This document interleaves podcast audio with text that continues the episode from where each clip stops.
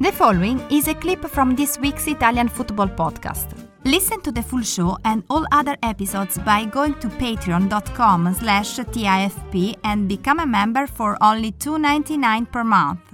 Milan, they are the victors of the Derby della Madonnina. Is it Scudetto race back on? Many of us thought Inter had this thing wrapped up. Is there an opening now? Yes, many did think that the Scudetto was wrapped up, but I, however, I was never one of them. As I kept saying, we'll know more about the fate of the Scudetto after Inter's game with Napoli, and I still think that is valid. Although I don't think we will know completely who will win the Scudetto after that game. What we will know, however, is if Napoli are in the race, because if Inter win that game, they're out. If Inter lose that game, Napoli are very much within a shout.